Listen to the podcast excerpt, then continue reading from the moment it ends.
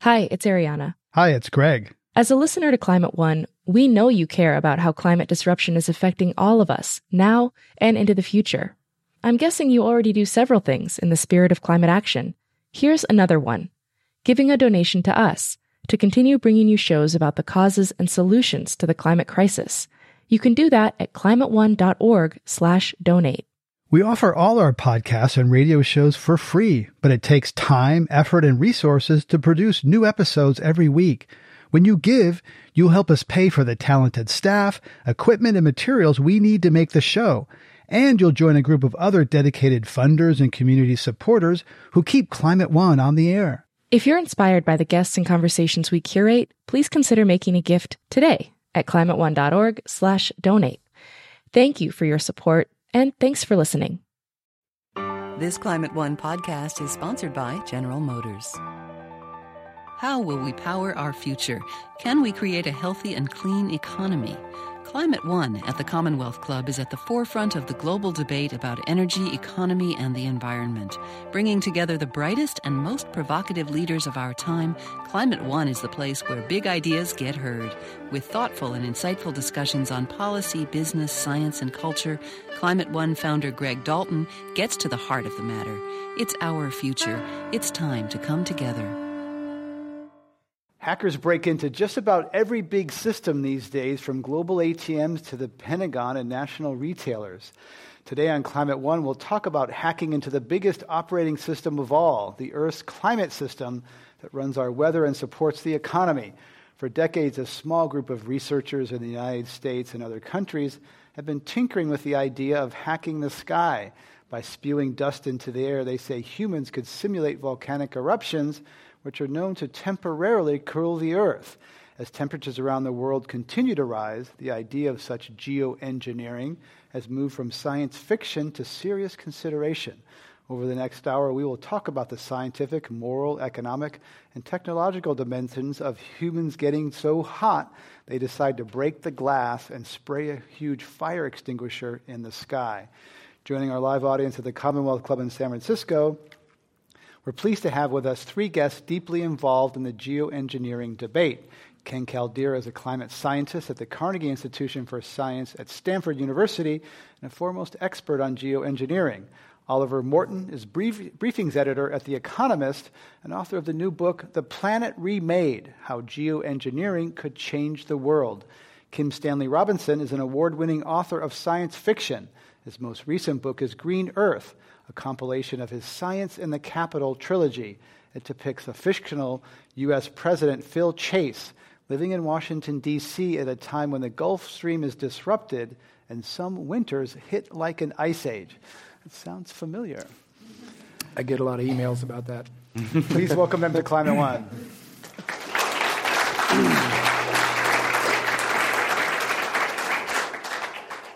Oliver Morton, let's begin with a story. 1965, uh, U.S. President Lyndon Johnson receives what is one of the, the, the first time a U.S. president receives a report on climate change.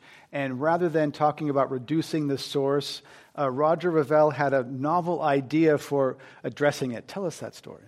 Well, yeah, this is the reason that this story matters so much is because it shows you how attitudes to the climate and the right place for humans to be in the world can change quite strongly in quite short periods of time. So Revelle has done the work in the 1950s that has shown that carbon dioxide is, contrary to some previous expectations, building up in the atmosphere. And he knows that this is going to lead to a level of greenhouse warming. And he puts this into the uh, report of the president in 1965. It's a sort of like it's an appendix to this, to this report.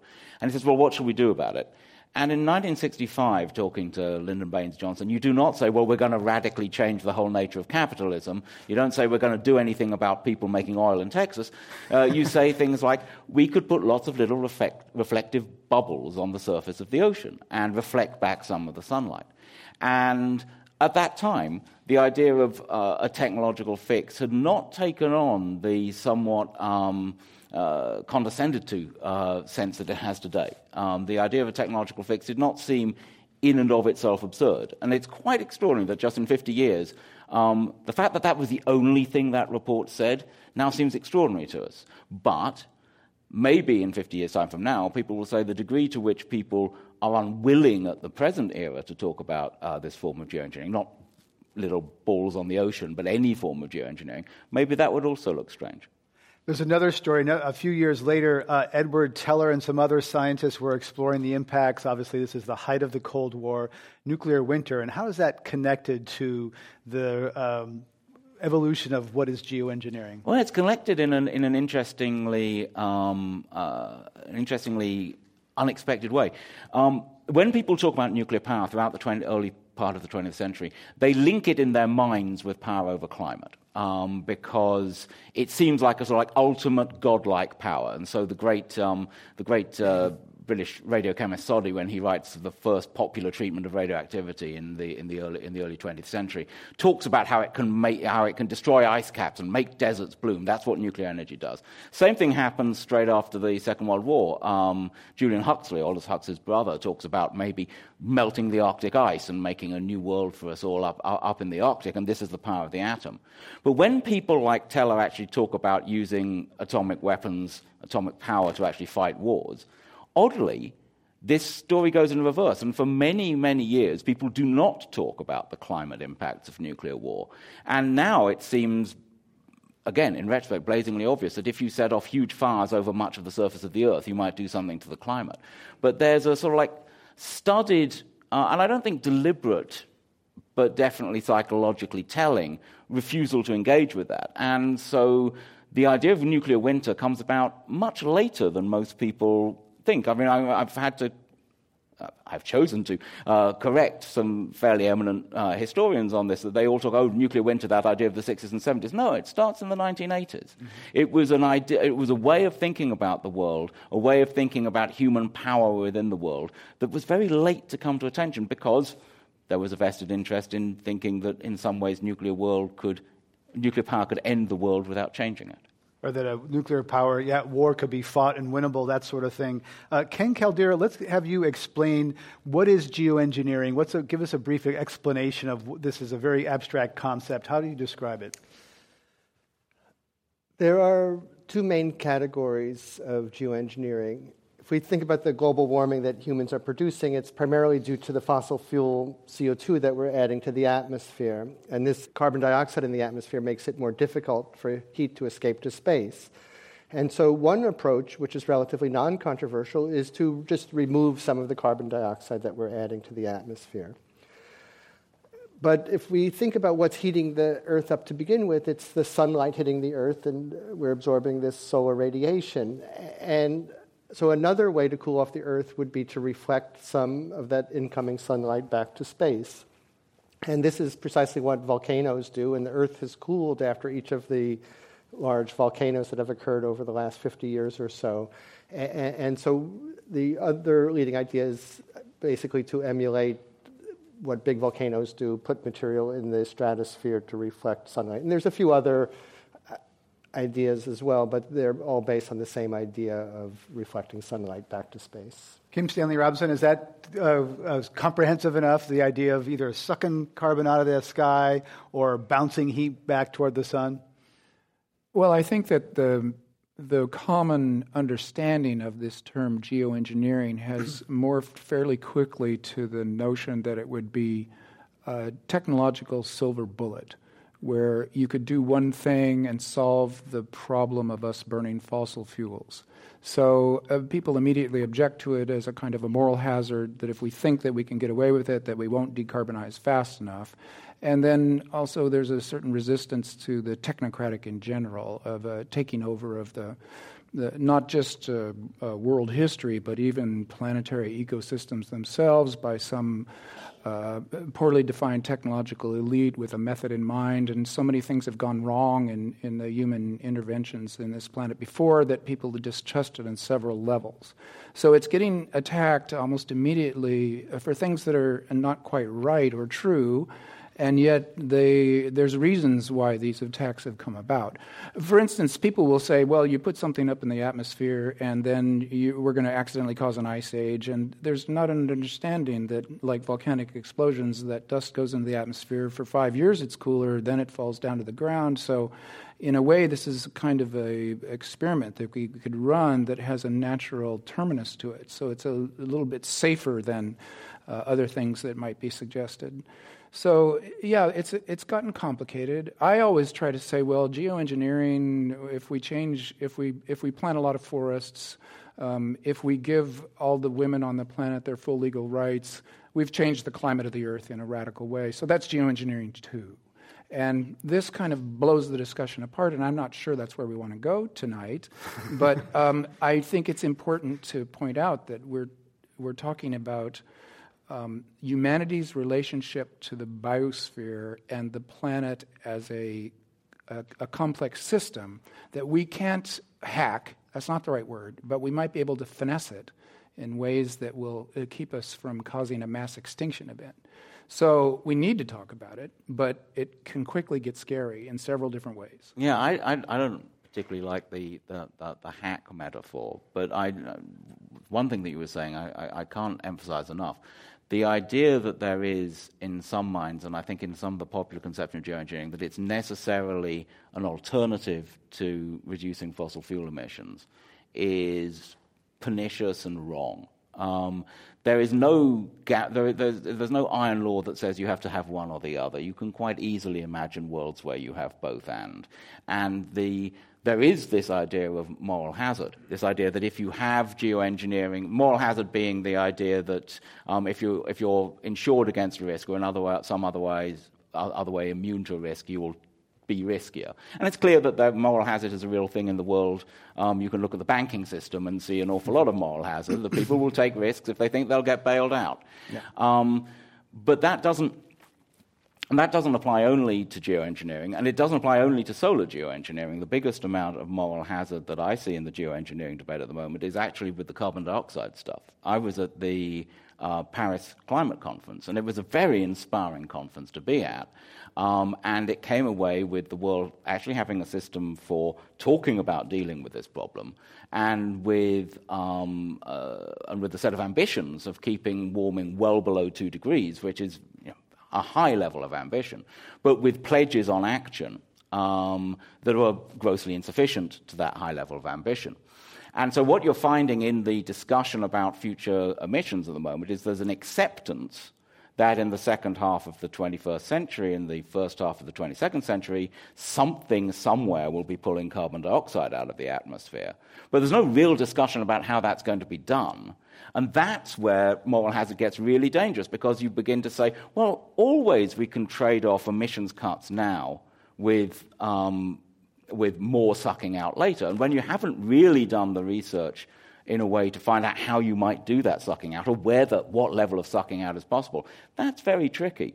So there's been a lot of talk about moral hazard with the sunlight mechanisms.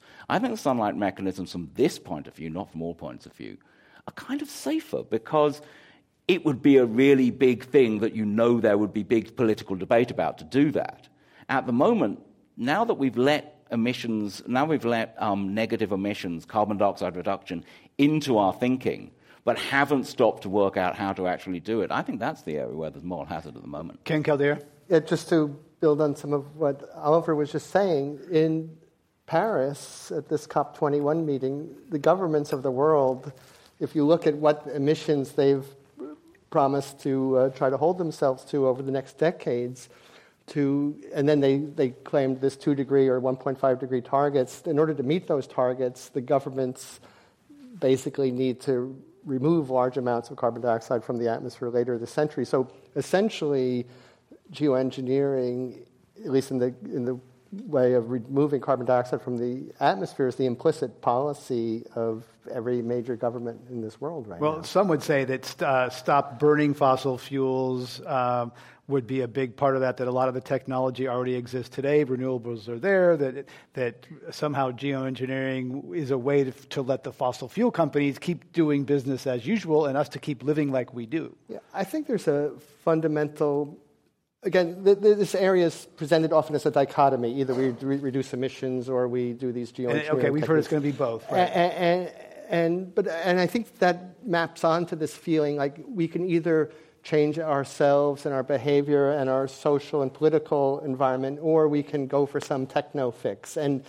uh, and I think there's just a feeling that uh, we need to change our political and social environment and that we can't just rely on technology. And this is really where Edward Teller comes in because he never trusted social systems to solve problems and thought, oh, we need to invent technology to solve our problems, which is one of the reasons why we're here this so, evening. Ken Caldeira, where is the status of testing today? Is there any testing going on today, uh, either openly or secretly at the, the, U.S. at the Pentagon or anywhere else? Where, where...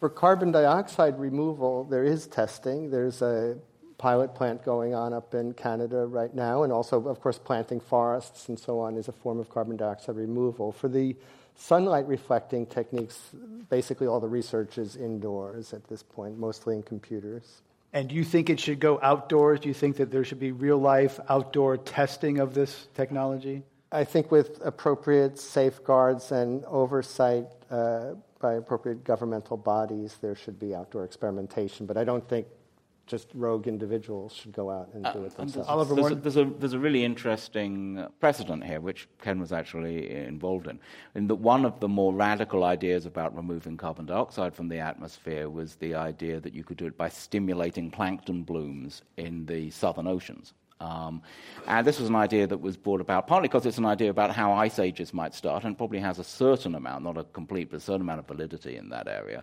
Um, and people tried doing it. And so they went out into the southern oceans and well instrumented scientific experiments, dumped a lot of um, iron in, saw what happened, and it is true that there was increased photosynthesis, not to the extent that they expected, and various complications. But what's really heartening about this story is that people took the issue seriously. There is um, an international agreement about ha- what you can and can't dump in the ocean. The people responsible for that took the advice of Ken and other people and started thinking about how to change their regulations to uh, understand and take account of these scientific needs. And the scientific community decided that they didn't think that this really looked like a particularly effective way of sucking down carbon dioxide, though it's not a settled question. There are some people who still like it, some people who dislike it very much. But what I find interesting about this is that it was a, a kind of scary, weird idea that was tested and that was discussed, and that it was found that there were existing international rules for providing some level of governance. And so I think that's something, I, I hope you feel proud of it. Do you think that's something of a success story? I, I think there was some overreaction there, but I, overall it was largely a success. Ken Caldeira, you've been part of a research effort funded by Bill Gates. So tell us, uh, he has a portfolio of investments, nuclear power, et cetera. And how does this fit into his strategy, and, and what has Bill Gates been funding on geoengineering? Well, first, let's just say that he, he along with his friends, have raised $5 billion for investment in clean energy technologies. And, and so his investments in clean energy technologies are a thousand times larger than his investments in climate uh, research of this sort. And so he funds uh, my group largely, and also David Keith's group, and a few other efforts to David do. Keith is a researcher now at Harvard. Uh, to do innovative climate and energy research, some of which is is geoengineering related, but our work is all with computer models and uh, trying to understand the consequences of different things people might do. Um, a few years ago, some of this money did go to fund uh, proof of concept for uh, a sprayer that could potentially uh, whiten marine clouds, but that was all done indoors as a proof of concept. But again, uh, you know, his his main effort is on trying to affect emissions reduction, and, and he sees that there's a lack of research in this area and was hoping the governments would pick up the slack, but they haven't so far. Oliver Morton, you write about Greenfinger. There's, there's a, a, a, scientist at, at, the University of California, San Diego, uh, that writes about billionaires buying spaceships, et cetera, uh, and Bill Gates in, in particular. David Victor? Ah, David Victor, yes. Um, no, David's uh, a very, uh, a, a, very insightful analyst of the political economy of energy, and uh, David uh, David's worked a bit on, uh, on, on climate geoengineering, and he dubbed the idea. Or the, he created that he didn't create the idea, but he dubbed this idea Goldfinger. And the idea is that the thing about putting particles into the upper atmosphere like a volcano does is that you don't have to be all flashy and boomy and multi megatonny like a volcano to do that. You can do that with aircraft or with balloons, maybe, or something like that. And there's debate about how difficult it is, but it's not very difficult. And in, a, in an era when a man like Elon Musk can you know, build a space fleet, um, the idea of building the capac- capacity to alter the planet in a way, in, in such a way, just out of one person's capital, um, is oddly plausible. Uh, I mean, the idea that it's possible. The idea that um, the political reality of the world would allow someone to do this uh, without, you know, without shutting them down, that is a little bit less plausible to my mind. And Bill Gates gets pulled into this because it's known that Bill Gates funds some geoengineering research at Ken and David's labs and a few other places. And so when you've got a billionaire um, and you've got this idea that this is, in an odd way, cheap enough that a billionaire can do it, um, I remember hearing someone from Google once talking about a space mission, and he said, "Is this really, expe- really expensive? Well, this something that a guy like me could do." And, and so, to, to, give an idea of the scale of effort, it's estimated that the amount of uh, flights that would it would take to maintain an aerosol layer, a small particle layer in the stratosphere, enough to offset all of the warming expected this century, would be about one one thousandth the size of the commercial aviation industry. So it'd be about the number of flights each year that occur by commercial aviation every six or eight hours. So it's it's really a tiny, economically tiny cost. And I just like one out to be even smaller than that because an, enough geoengineering to counter, counteract everything is a very high amount of geoengineering, especially if you're talking about geoengineering in some way being um, floated in on top of emissions reductions. That's not you're not you don't want to, re, to you don't want to reproduce the effect of a large volcano. It would probably I mean if you're talking about realistic scenarios down that line, you're talking about something actually yet more tenuous than that, yet so, easier. So it's doable. Uh, so something that sounds like a science fiction novel, Kim Stanley Robinson. We're sitting here talking about it like, oh, a billionaire could do it with a few planes. Not that big a deal. I'd like to get your thoughts on how the, this uh, something like science fiction is becoming closer and closer to just simple possibility. Well, this is an, uh, what we're telling is a science fiction story, a science fiction scenario, and we're running several scenarios at once, and they, they tend to get tangled. But the the, the single uh, person changing the world is a very old science fiction story. Basically, the rocket ship that you build in your backyard and go to the moon. So this is a, a, a, really common kind of a Horatio Alger story. But I think it is will instantly get tangled with governance and will be something that the civilization at large can approve or disapprove, can shoot down or whatever. Um, there are problems with the geoengineering of just uh, blocking sunlight in that if you keep on spewing out CO2, a, a third to a half of it ends up in the ocean. The ocean gets more acidic. If the ocean's more acidic, it may lose the bottom of the food chain, um, and then the rest of the food chain collapses also, and that's a third of humanity's food. So we actually do need to decarbonize as well as these other things. Okay. And the solar geoengineering is a kind of an emergency science fiction story. What if um, temperatures really begin to spike? What if methane begins to get released to the atmosphere off of the ocean floor, or the permafrost begins to melt such that the frozen carbon in the permafrost and methane begins to release fast? And suddenly it, every year it's like two degrees hotter than the year before, and we are clearly reaching a, a, a, moment of crossing one of those tipping points into a completely different planet, a jungle planet. At that point, then you say, we need to put the uh, the dust in the air. But that's the one that, re- that that's that sort of scenario is the one that, that really concerns me because that's actually a very common way of framing this story about geoengineering. That you hear the idea that it's a sort of like in case of emergency break glass sort of thing, mm-hmm. and a time when the Earth is already going through um, severe climate changes and geopolitical panic is exactly the wrong time to launch a large planet-changing sort of sort of sort of um, effort. Uh, and it's very um, pr- prone to, you know, the theory of emergencies that you get in Schmitt and other places, that, you know, he who makes the emergency makes the rule. It, it, it fundamentally challenges ideas about democratic, democratic or quasi or pseudo democratic, why do I keep saying that? Um, uh, governance in the climate system. It seems to me that it's much, much wiser to talk about introducing small amounts of geoengineering um, at a time when the world is not completely freaked sure. out than large amounts at a time when it is. Sure, but this is uh, wiser means perhaps less likely to happen. It, it, when when everybody would agree to do something is I think when uh, after you have say the first food crisis, uh, planetary food crisis, uh, something uh, severe enough to shock people. Before that, it will be uh, intensely argued, and there will never be enough agreement for the world community to do it, and then you get the idea of the the Rambo um, individual doing it on their own. Uh, if you run the scenarios, there's there's never a good one uh, for geoengineering unless you start talking about let's uh, uh, reforest all the places that have been deforested, the Pacific Northwest, uh, the Amazon. You can capture 100 gigatons of carbon by reforesting.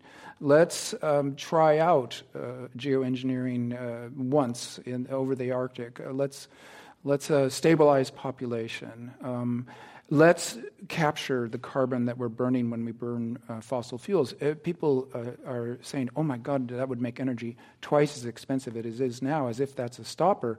Energy is insanely cheap, it's too cheap. So you make it twice as expensive, and your bill for the month goes from $10 to $20, and it's really only the big industries that are being hurt by this.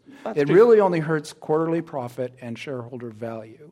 It That's doesn't hurt daily life. But, there, there, there, there are one and a half billion people who don't have access to electricity at all. energy is not cheap to them. But and, solar you know, power, uh, solar power has already become cheaper. If you didn't subsidize the carbon industry uh, massively by taxpayer money, uh, uh, uh you would uh, you already have the crossover power where clean energy could be quickly put in by government supported projects and it would be full employment, it would be a thing to do, and you could have clean energy so much faster than we thought even 10 years ago. Let's let Ken Caldeira get in here. Okay, so first let's just, I'll posit that everybody on the stage would like to see a clean energy economy as rapidly as possible, and we'll bring it back to geoengineering. The, mm-hmm. the, um, the same climate models that project all these terrible outcomes for global warming universally predict that those climate outcomes will be much less worse with solar geoengineering applied at some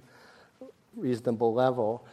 And if, if you thought that we were eventually someday going to need it, the scenario that Oliver lays out, where it's slowly ramped in, where we sort of tiptoe into it, would be the most environmentally responsible way to do it. Unfortunately, the most environmentally responsible way is also the most politically difficult. And the political reality is closer to what Stan was saying, where in an emergency situation, there are model projections that suggest that mammals will not be able to survive outdoors in the tropics because they won't be able to evaporatively cool themselves.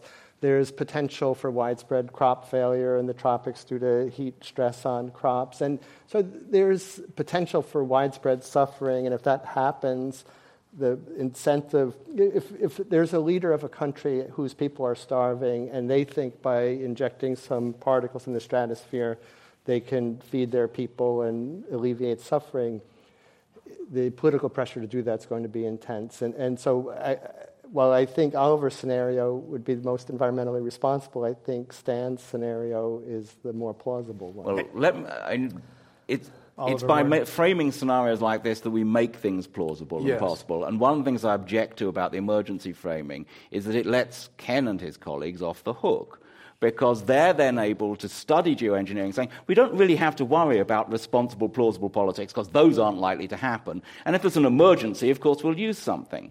I think that if you actually think that something is good and could reduce harm, then you should be working on trying to reach, in trying to reframe those politics from the get go, rather than saying, well, we'll do this interesting scientific research, and it's fascinating scientific research. If I didn't think that, I wouldn't have written a book about it.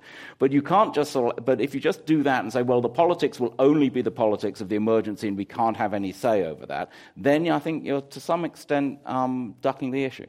And do, do you think that doing research also makes it more likely that once there's more money, more funding, more jobs, momentum, that sort of researching something kind of puts it in motion to happening, Oliver Morton? Uh, I think that people worry very much about technical, technological lock in. At the same time, governments put huge amounts of money into nuclear energy, and they're seeing less and less of that around the world. I don't think that the argument that just because we research something, it will necessarily happen. There are a lot of things. I mean, for instance, some, a lot of this work dates back to the, uh, has its like prehistory in debates about supersonic air transport in the 1960s and 70s. In the 1960s, everyone thought that the obvious next step for passenger air transport was to have supersonic planes. Um, and my government and the French government actually did something about this. Um, so did the Russians. The Americans talked about it and talked about what would be the effect on the stratosphere of putting lots of little particles up there. That's why this is familiar. And decided, and also thought about what would be the noise at ground level, and decided, no, that's not something we'll do. The idea that research necessarily leads to deployment, uh, there are examples where it's the case, because most things that end up deployed have been researched, but there are a lot of examples where things have been researched and then quietly let, let, let go. And I'm, I'm, I don't think that there's any evidence that geoengineering is particularly pernicious in that respect. I want to I want to uh, clarify that I like um, the idea of geoengineering because I think we're already doing it, and once we admit to it and begin to try to take control of it for good, um, we are, are, in a more honest relationship with the planet. And I would agree that the the best scenario would be to go ahead and try it out. And what's uh, shocking about that is that trying it out is really the full thing um, in that you put some dust in the atmosphere and see what happens to temperatures. And we know from volcanoes uh, that really not that ex- much experimentation is, is necessary. We know that it works at what it does. So, and also, I've seen the the uh, human terrain. Um, the discussion in this civilization has changed so fast in the last ten years that even now, us talking is changing the perception of what geoengineering is and how acceptable it might be. Ten years ago, we couldn't have had this conversation, but the ten hottest years that we have on record uh, took place in this century. So global warming is happening, and everybody knows it. The denialists are now uh, a just a fraction of the power that they had in this society 10 years ago. They're going to uh, uh, slink away from this and pretend they never said it. And we are going to be in a world of global warming. And uh, geoengineering is going to be something that's talked about more and more.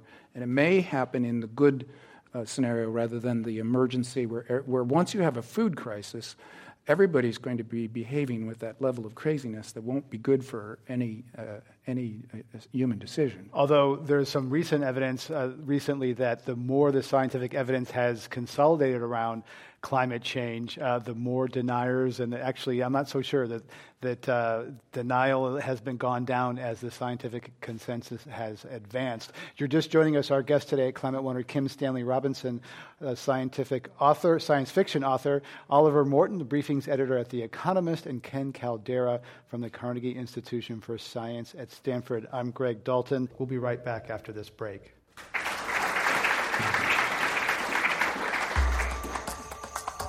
And now, here's a Climate One Minute.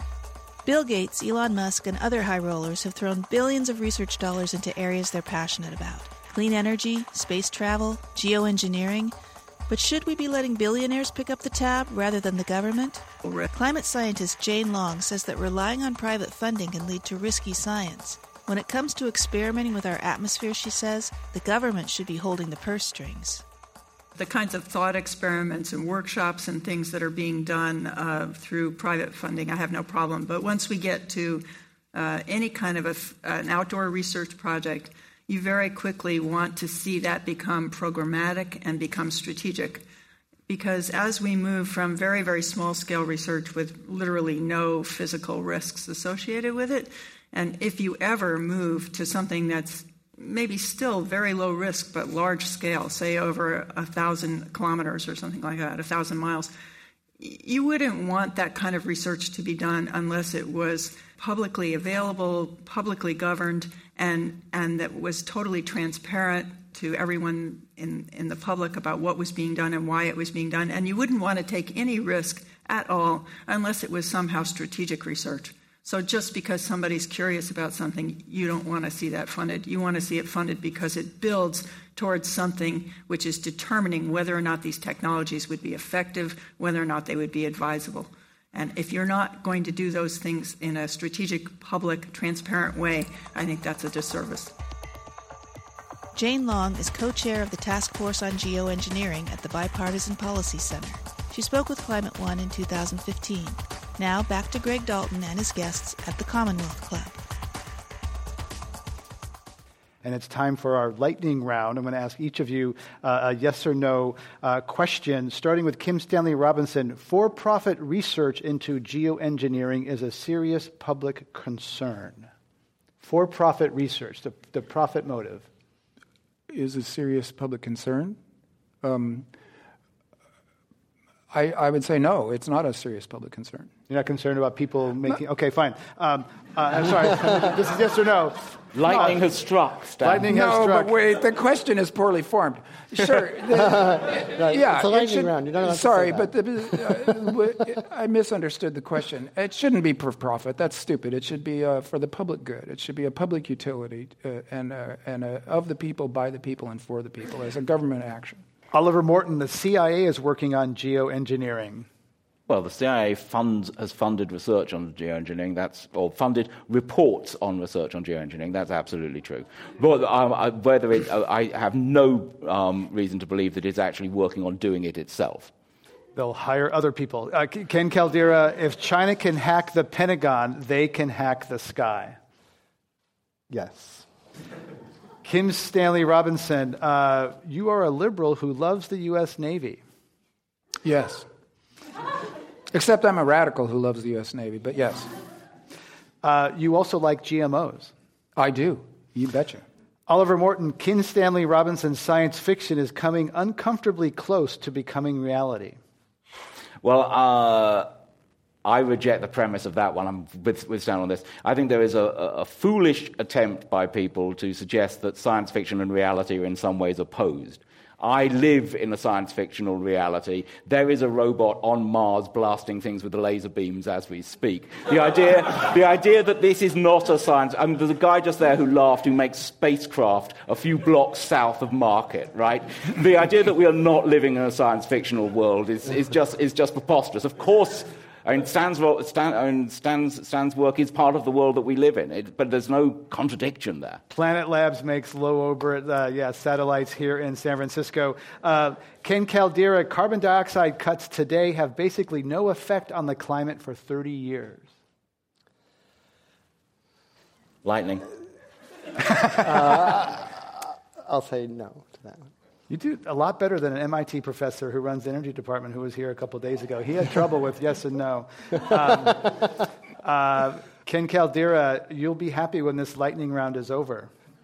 Yes, I'll get right, to that. It's over. All right. there it is.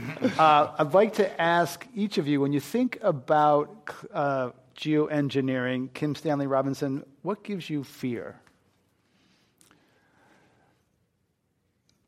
Um, that people will do the thing they maybe do with the idea that humanity could live on Mars or on some other planet, that they will uh, take less seriously the responsibility to uh, decarbonize fast.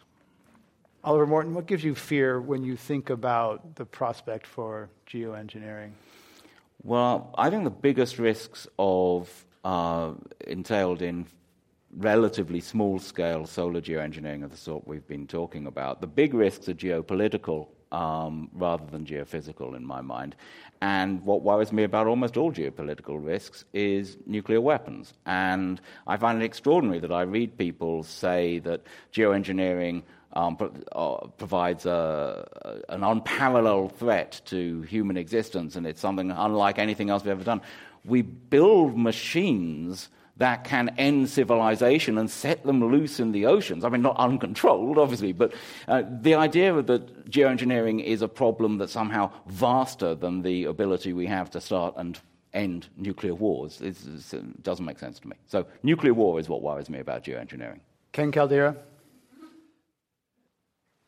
I think my fear is that the same lack of thoughtful societal deliberation that we're applying to GMOs and healthcare and policy in many areas will also extend to the discussion of geoengineering. It seems that we've devolved into a period where tribalism trumps uh, careful analysis of empirical evidence. And, and I think unless we can make political decisions based on sound information, our society's in big trouble.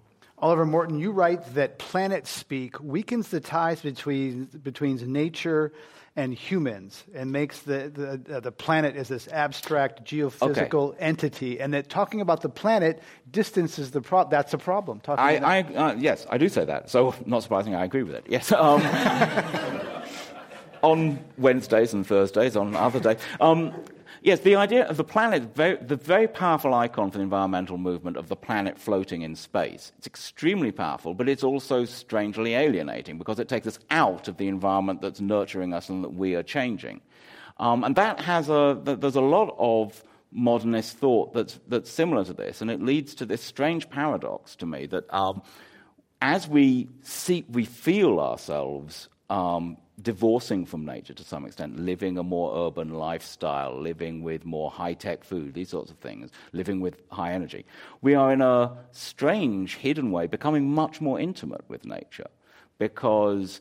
A, there is a sense in the pre-industrial age where you can make a sort of like reasonable distinction between the human and the natural. Um, but when you think that, for instance, due to nitrogen, artificial nitrogen in fertilizers, 40% of the nitrogen atoms in your body come from a factory, that's the sort of thing that makes you realize there is a big, intimate interconnection between what it is to be human and what it is to be part of the planet that we kind of lose when we see the planet over there and us over here behind the moon looking at it and saying, oh, we have a duty to this poor little fragile planet. Um, and that's not the way to think about it. We are inside it. One of the strongest images of the planet, the images of the planet that I keep coming back to at the moment, are the images that you get in the paintings of Turner, where you can't see where the in- industry and where the weather and where the human activity begin and end, where your, your whole perspective is within the movements and the motions of this great engine. Kim Stanley Robinson, let's turn to uh, Hollywood popular culture. There's been a number of films recently, well, going back to the day after tomorrow, about uh, 10 years ago, which talked about the changing Arctic currents and, and kind of like su- Superstorm Sandy hitting New York. Mm-hmm. Uh, there's been others. Matt Damon seems to go to different planets all the time. Uh, Snowpiercer uh, was Never a movie. Works out well for him, though, does it? Does, yeah, and Snowpiercer was a film about geoengineering gone wrong. Tell us about the, the portrayal in popular culture of these concepts. Well, I've dealt with it myself, and uh, the, it's a it's a, a difficult narrative problem because uh, climate change is going to take place over decades or centuries, and so you want your narrative to take place over days or at most months. And indeed, for, for me, I can speak for myself, and it happened with this movie, The Day After Tomorrow. When they analyzed the Greenland ice core data, they saw that the younger Dryas, where we went from a, a warm, a wet world into a cold, dry world, had happened in about three years. And they postulated that perhaps the Gulf Stream had shut down because of fresh water on its surface and that this explained it. And all this uh, uh, scientific work and explanation of peculiar data gave us the idea of abrupt climate change. And then I had my story, and so did the day after tomorrow. You can tell a story that takes place in three years, and uh, it's a frightening one, but it also allows you to get narrative traction on it. So, and also telling the story of things going wrong is inherently more dramatic than the story of things going right. And as a utopian science fiction writer, I've dealt with that one also. So there are uh, several um, problems for the way that we tell stories to be able to engage with climate change. Part of all of our story. If you're just joining us, Oliver Morton is the briefings editor at The Economist. Other guests today at Climate One are Ken Caldeira, a climate scientist from the Carnegie Institution at Stanford, and Kim Stanley Robinson, an author of science fiction. Let's go to our audience questions. Welcome to Climate One. Hi, uh, my name is Matt Stewart. I'm wondering if you were put in charge today and we didn't, uh, let's say, United States, and we didn't have a crazy Congress, you may be able to get something through and you're running for president, what would you do with geoengineering right away? Oliver, you're British. You're not getting this one unless you'd like to uh, come back as a, as a British sovereign, but I don't know. Um, Ken Caldeira? Well, I don't want to be too self serving, but as a research scientist, I, I, have to say that I'm in favor of increased research. And, and so, uh, you know, I would greatly increase the research budgets, but, but engage in the research in a way that has a lot of public input and international collaboration. Kim Stanley Robinson, any thoughts? Oh, you'd Good pay a hundred science fiction novelists to write science fiction novels. um, and obviously, I would employ yeah. many journalists to do equally fine work. But, but I, I, I, must say, I mean, I, I think the most important thing would be to say this is something we need to learn about and talk about, but we, need, we, we can as America has the greatest scientific infrastructure in the world, we can learn a lot about it and we can take a strong role in that. But we are not going to be leaders of the world in discussing how to use this. We're going to put this knowledge at the disposal of our friends and colleagues around the world in order to have a discussion that it's worthwhile having. But, uh, Oliver, Morton, you're the environmental editor at The Economist. Many environmentalists think that this, even having this discussion, is harmful and counterproductive to their ends. That's certainly true because there's, um, I mean, there's there are various reasons for that, um, and uh, one of them is that they don't feel that this addresses the ultimate cause of the problem. Um, and there's, a, there's obviously truth in that. And, and, and, I, I th- and I think that it's very important, as I've said before in this conversation, to address carbon dioxide uh, emissions as well as to talk about this sort of stuff, let alone to do this sort of stuff. But one of the underlying causes of the problem is not addressing the problem. And so, in a sense, by addressing the problem, one of the things you do is at least you address the problem. You have a story out there that's getting told about what you can actually do. Can I um, add, Stanley uh, Robinson? Um, since you're uh, postulating a, a, kind of a, a, a kingly uh, moment, a carbon tax that increases over time, um, a solar credit so that people could put solar uh, photovoltaic and solar water heating, and also a, a full employment. Uh, everybody gets a job that wants one in, in landscape restoration and in um, creation of wetlands, creation of uh, reforesting the deforested areas. A lot of work to be done. And so these things are specific policies that could um, really help in, that, in this situation. We're talking about geoengineering at Climate One, geoengineering being the idea of uh, bouncing uh, uh, sunlight, sun power uh, from the sky back out into outer space using various technological means. Let's go to our next question. Welcome. No kidding, outer space. So I'm Joe Mascaro from Planet Labs. We launch small satellites uh, for Earth observation. My question is about um, our perception of how human civilization interacts with our biosphere. I think historically we've thought of human civilization as something nested within the biosphere. And that is no longer true. I mean, already uh, we have a portion of human civilization living on the Martian surface in the form of the Opportunity and Curiosity rovers. We have the space station. How do you think that we ought to recalibrate uh, our perception of the moral considerations of geoengineering with respect to the fact that we clearly already today have a civilization that exceeds the scope geographically of our biosphere. Who'd like to tackle that one? Ken Caldeira. I'll let these guys give better answers than me, but I'm, I'm kind of a Luddite actually on this one in that I, I would like to see humans withdraw to as compact an area as possible and allow wilderness to flourish in the rest of the planet. That's my utopic vision. And that's not being a Luddite, that's just being an American. Um, and you know, and many of my best friends. But I live in a, in a country which has parts of it which are extraordinarily beautiful. No part of which can be reasonably described as a wilderness. Uh, and where we're discussing creating, I'm discussing creating radical novel ecosystems to make it more beautiful. I find the idea that uh, I find the idea that um, the humans must be a, a, small set of side part in a great wilderness. I, I understand the power of that idea, but I think you have to realize it's a very culturally specific idea. Kim Stanley Robinson, retreat, sort of restore balance of human and nature? No, but to, the uh, space science is an Earth science, and the solar system is our neighborhood. And when we talk about Mars, we we are thinking uh, about planets, and when we think about planets, we're realizing we're on a planet, and uh, so it's all good in that regard. And we um, this is the only planet we can live on and stay healthy, and I think that will be true for uh, tens of thousands of years.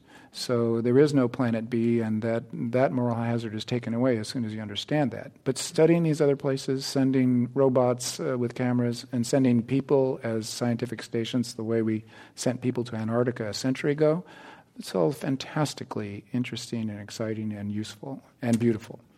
Let's go to our next audience question. Welcome. Hi, I'm Mark Harnett. Um, is there a way to test the solar engineering on a local level? Once you put stuff into the stratosphere, does it necessarily affect the whole planet? And then who do you think is going to do it first and when? There's no way to test, as it were, sort of like the planetary effect without getting a planetary effect. There are ways to, you could test some of the side effects by doing small experiments. You could test some of the, what happens to the chemics, chemistry and physics of the upper atmosphere when you put this in. Um, some people have suggested that you might be able to do short term effects on something like a heat wave. But in general, this is a this is a planetary sort of phenomenon, and you probably you will not know exactly what you get um, until you get it. But that's also true of non-deliberate climate change. I mean, the models that tell you what to expect under increased greenhouse warming are the same models as the models that tell you what to expect under greenhouse warming plus geoengineering. And then they get no less accurate when you add in the geoengineering. In fact, um, we may not want to go into this uh, now, but Ken's occasionally argued to me that they're possibly more accurate when they deal with geoengineering and global warming than global warming alone. Ken Caldeira, could this be tested regionally? There are some suggestions for along the California coast or other places. First, to reiterate what Oliver said, that there, this one reason to do experiments is to learn about local process uh, effects.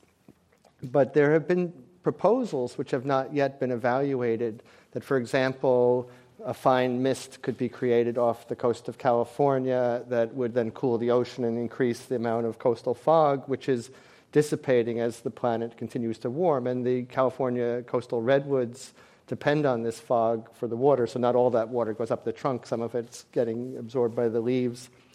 And if this fog goes away, a lot of the coastal redwoods could go away. And so it's been suggested that a fine spray might be able to maintain the coastal redwoods. The, similarly, uh, if the oceans cooled off in this way, there's, it's likely that a increased cool, moist sea breeze could come into the desert southwest, or at least it's possible. And the idea that, oh, by spraying some seawater in the air, that you might be able to cool off uh, what will become an increasingly parched region might become uh, attractive. And, and, so these are still in the realm of speculation, but uh, I think it's the kind of thing that people would like to understand better. Those would be projects, though, that weren't aimed in and of themselves at changing the global climate. Though if you added such projects together across the face of the globe, you would have a global change. But then that's very hard to predict what would actually happen. Right. Let's go to our next question.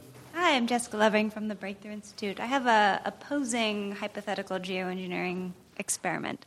So, suppose we're really successful at deploying clean energy, shutting down coal plants, providing people electricity so they stop burning wood and dung, we'd have a dramatic decrease in particulate emissions, which could cause a short term dramatic uh, warming. Is that something that's studied, or is it so unfeasible that we'd actually do it that it's not of a concern?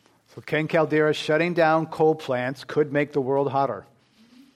Yes, uh, coal plants today, I don't, I don't, have the exact number off the top of my head, but um, some substantial fraction, probably over half the warming that's caused by our carbon dioxide emissions, is offset by sulfur coming out of coal plants, largely from Asian coal plants. And if those were shut down instantaneously, the planet would warm up substantially.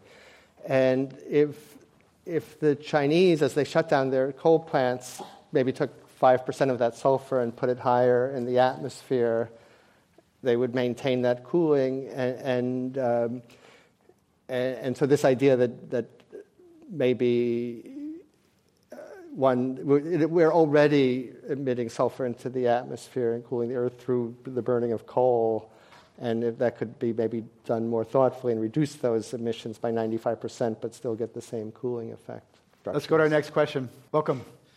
Hi. Um, when we talk about geoengineering, we hear a lot about the atmosphere. My question is Would geoengineering be important or begin at the ocean level? And do we adequately understand enough about how oceans uh, affect climate and ocean processes affect the climate? Ken Caldeira, you've written yeah, about this. Yeah, well, we, uh, one proposal which we vetted did some model simulations last year. The deep ocean is very cold. On average, it's um, less than 40 degrees Fahrenheit. And, and so, one idea to cool the Earth is to bring some of this cold water up to the surface and then take this warm water at the surface and stuff it down into the deep ocean.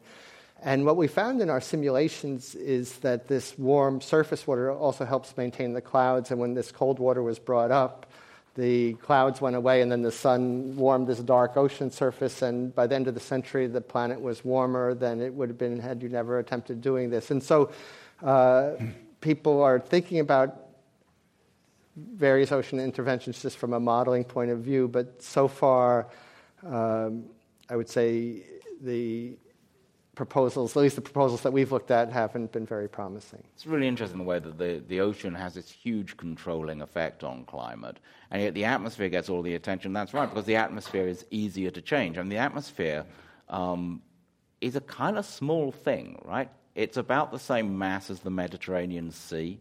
It's tiny compared to the oceans, and that's why um, even uh, that's why industrial civilization is able to change the climate so much is because the atmosphere is actually quite small. Um, I just find that a very, uh, very telling idea. It's, it's, like it provides a certain amount of leverage, and it's hard to find other levers to move the ocean around with other than the atmosphere. We had Sylvia Earle here last year. There's a podcast in, on climateone.org and, and iTunes. She talked about how oceans eloquently drive the climate rather than people think the other way around, that the atmosphere affects the oceans. It's the oceans that, that drive weather and climate. Ken Caldeira. If you compress the atmosphere down to the density of water, it's only about 30 feet deep. And so, one way to think of all the pollution we're putting into the atmosphere is like putting it into a lake that's 30 feet deep. And so, it's understandable that we can, our pollution will accumulate and have mm-hmm. substantial effects. Ken Caldeira is a climate scientist at Stanford. We're also talking with Oliver Morton from The Economist magazine and Kim Stanley Robinson, the science fiction author.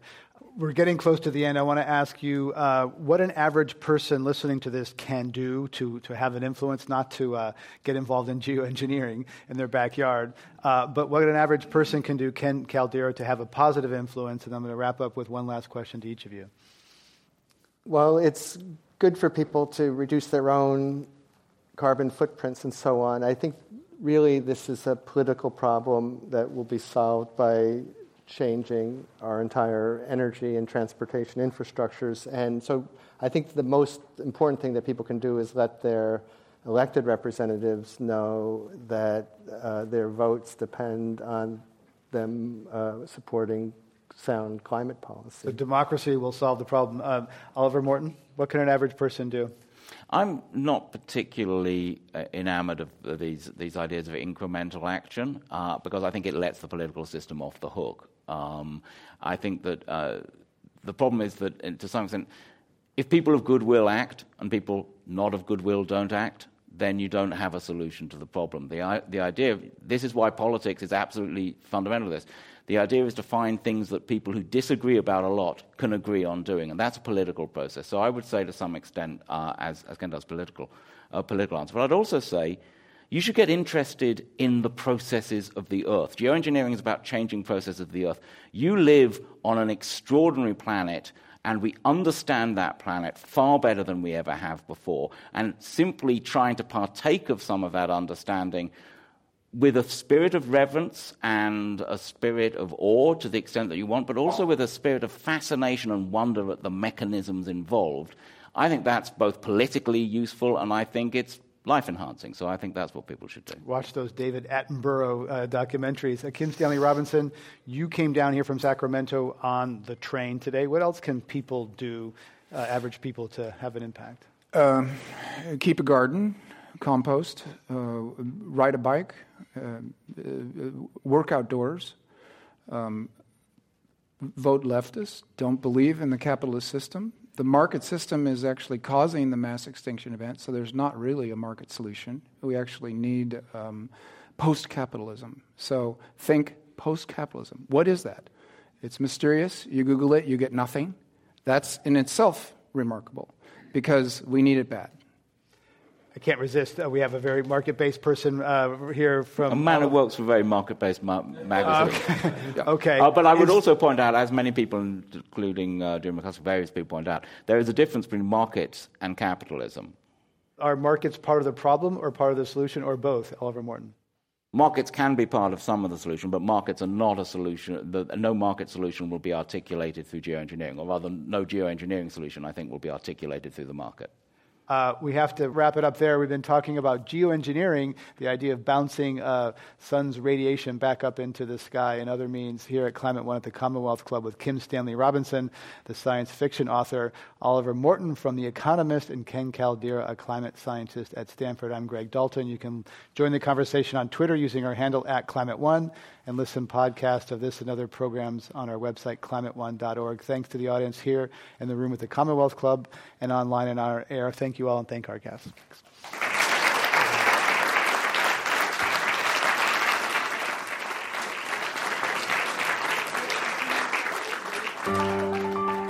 Climate One is the sustainability initiative at the Commonwealth Club of California, a nonprofit and nonpartisan organization. I'm Greg Dalton, the executive producer. Kelly Pennington is our director of audience engagement. Jane Ann Chen is the producer. The audio engineer is William Bloom. The Commonwealth Club CEO is Dr. Gloria Duffy. Join us next week for a conversation about America's energy, economy, and environment.